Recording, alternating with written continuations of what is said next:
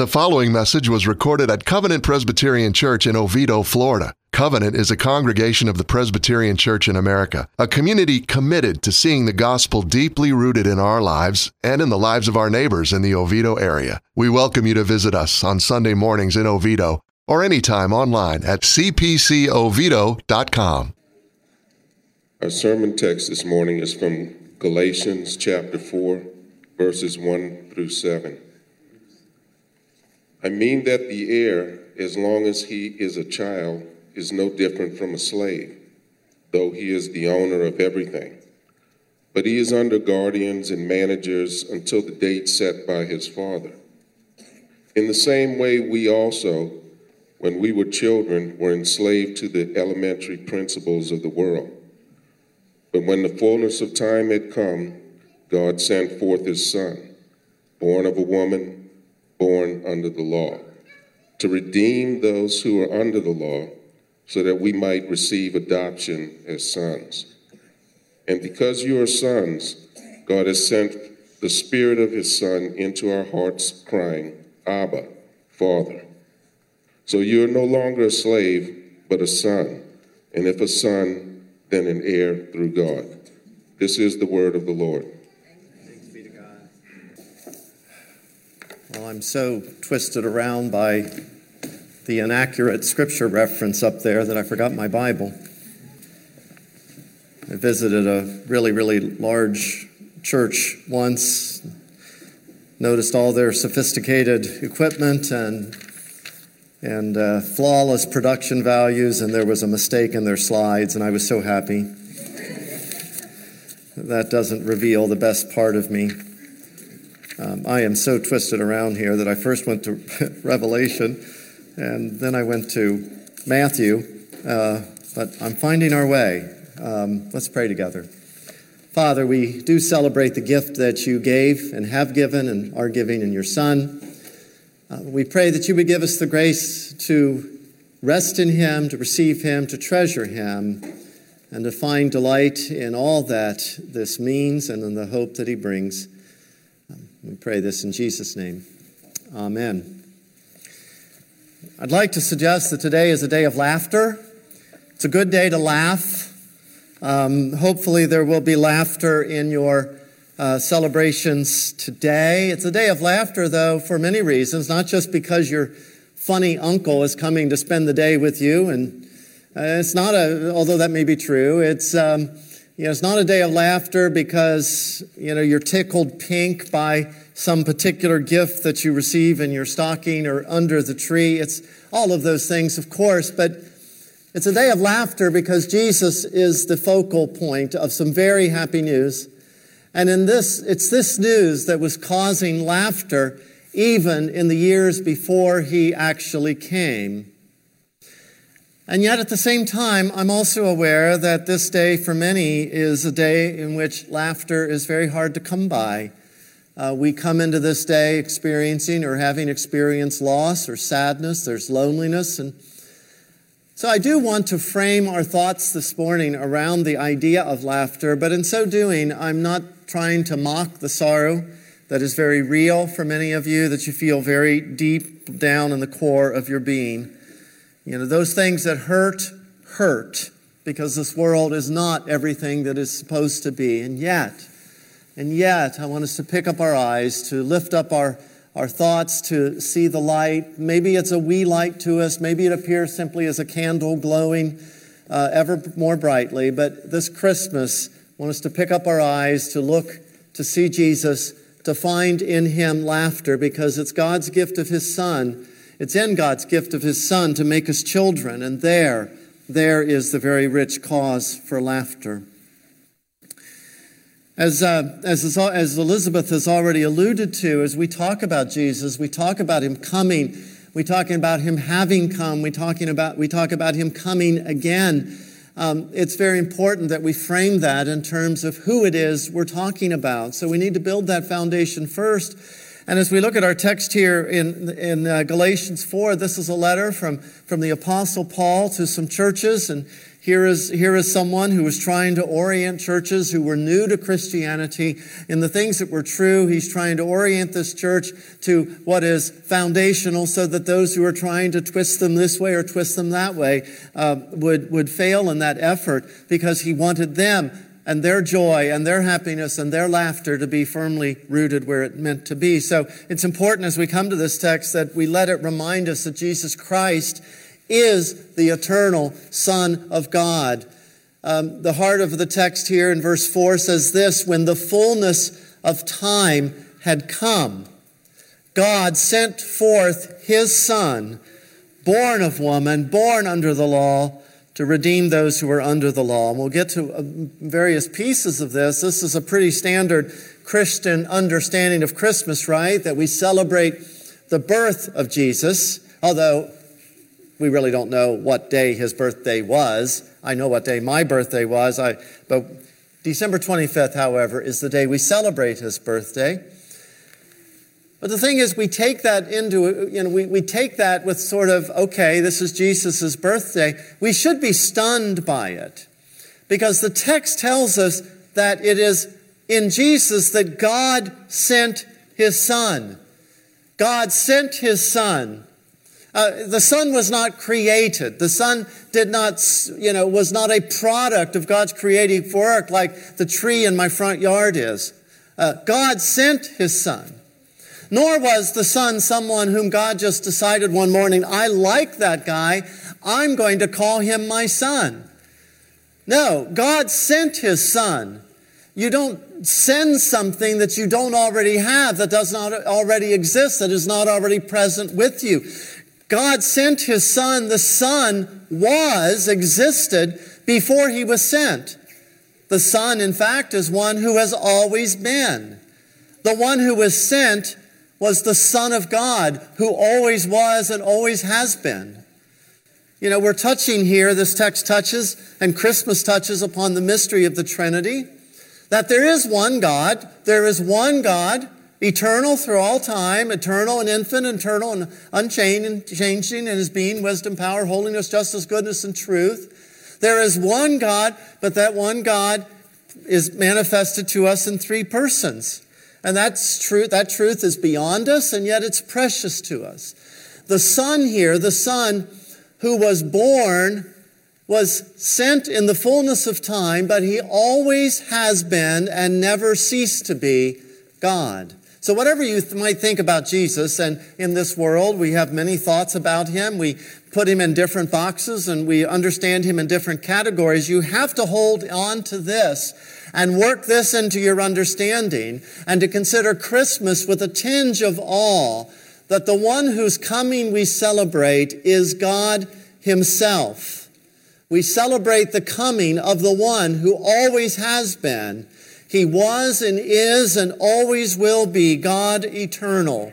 And we need to keep that in mind. This one we celebrate is God. And yet, as well, without being altered in any way, without abandoning any bit of being God, without shifting or changing, Jesus Christ became a man. And that's, the, that's a key part of our text as well. Again, verse 4, when the fullness of time had come. That means when it was the right time for God. When God determined it was the right time, when the fullness of time had come, God sent forth his son, born of a woman, in the natural way. He was born of a woman, the same as all of us. This pre existent divine being became a man through the normal process of human birth. In fact, everything that is true of you as being a human apart from sin was true of him. And that little bit of information should blow our minds as well. He didn't cease to be God, but he was a man, fully a man. He had to be potty trained. He had to be taught to walk. You know, everything that you, he needed to learn to talk. He went through all the normal stages of human development. And as a person, as a man, he also knew sadness. He knew anger. He knew joy. He knew delight. He was like you and me, just like you and me. The world, us, we were given someone divine who at the same time could fully sympathize with us and with our experience. I was thinking about a woman named Donna that I knew years ago. She oversaw a a home where young women who were pregnant and in trouble and wanted to keep their babies and did not want to abort them, but for some reason could not stay at home. She oversaw this home where they could come and live and see the child see, through birth. There was nowhere else they could go. And Donna, before she took over this responsibility, had suffered a lot. There had been a lot of loss in her life. She knew pain. She knew sorrow. She knew rejection so that when these young women would come and would begin to unburden themselves to her, she could sympathize with them. She had been in similar places where they had been. She could comfort them from a place of understanding. She, in many ways, was like them.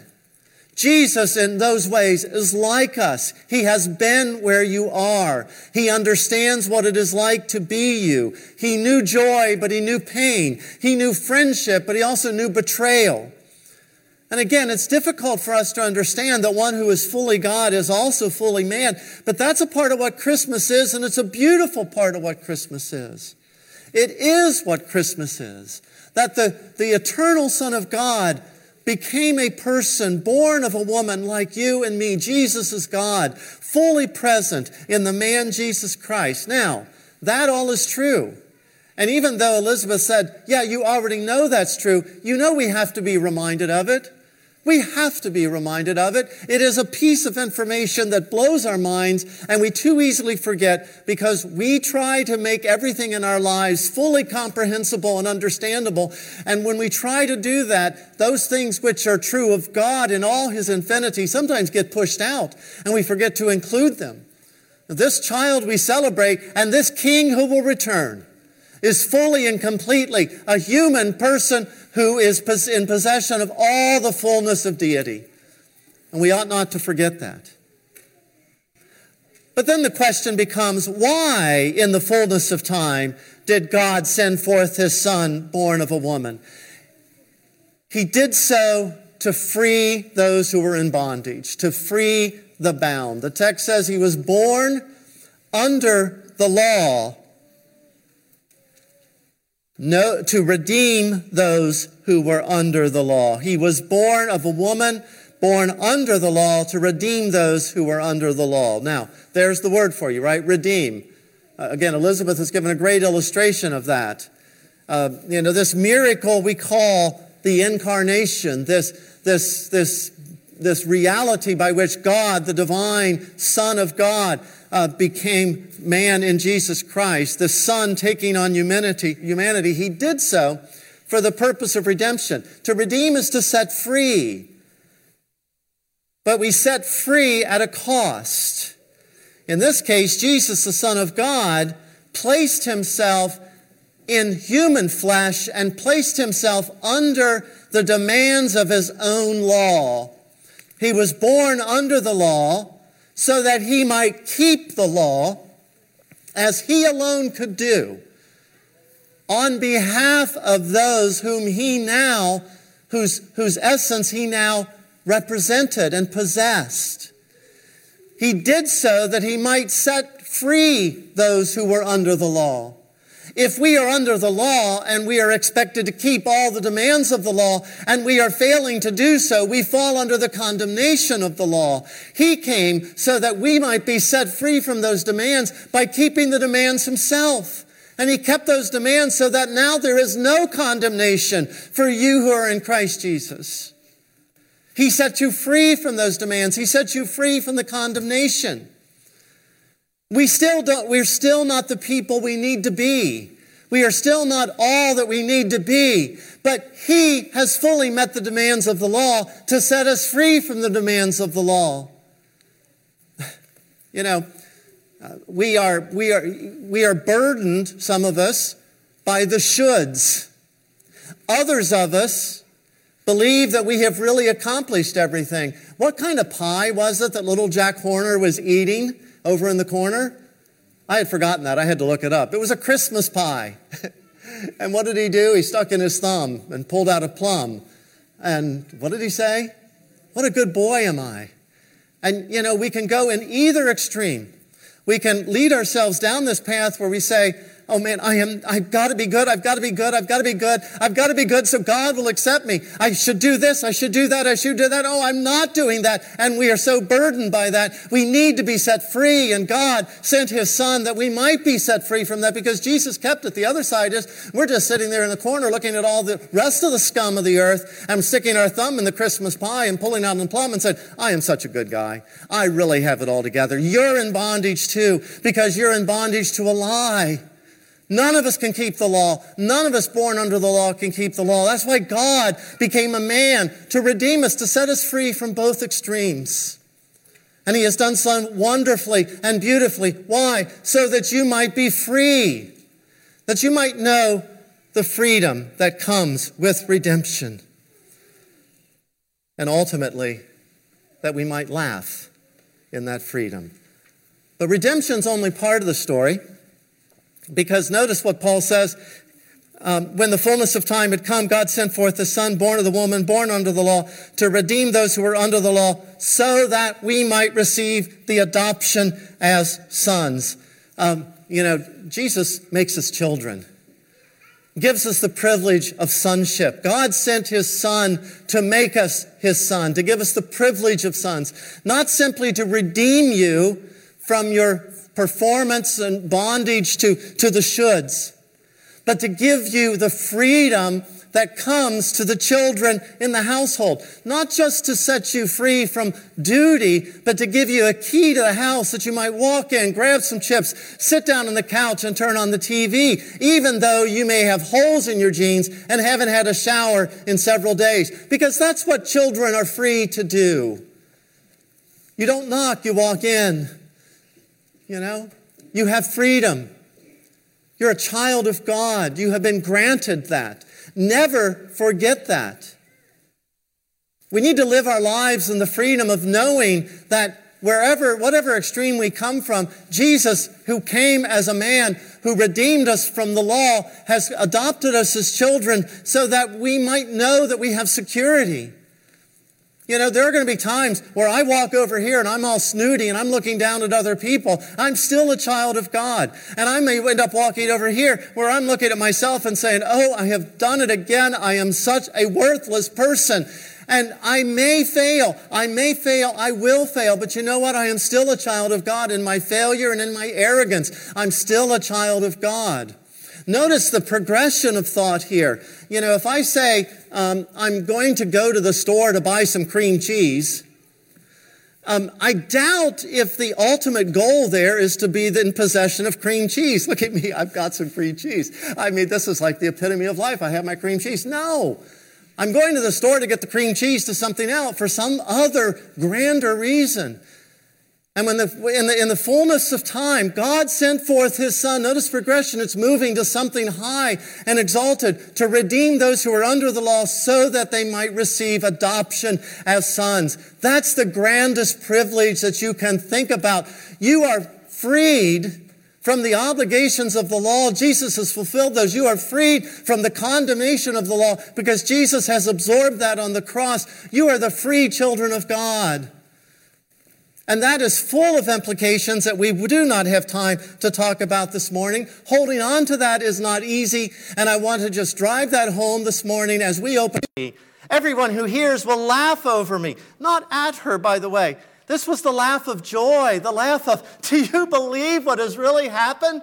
I'm 90 years old and I just gave birth to a kid. That's just delightful. It was happy. And you know what the name Isaac meant? The name Isaac means laughter. And you, people of God, are like Isaac. You are children of God.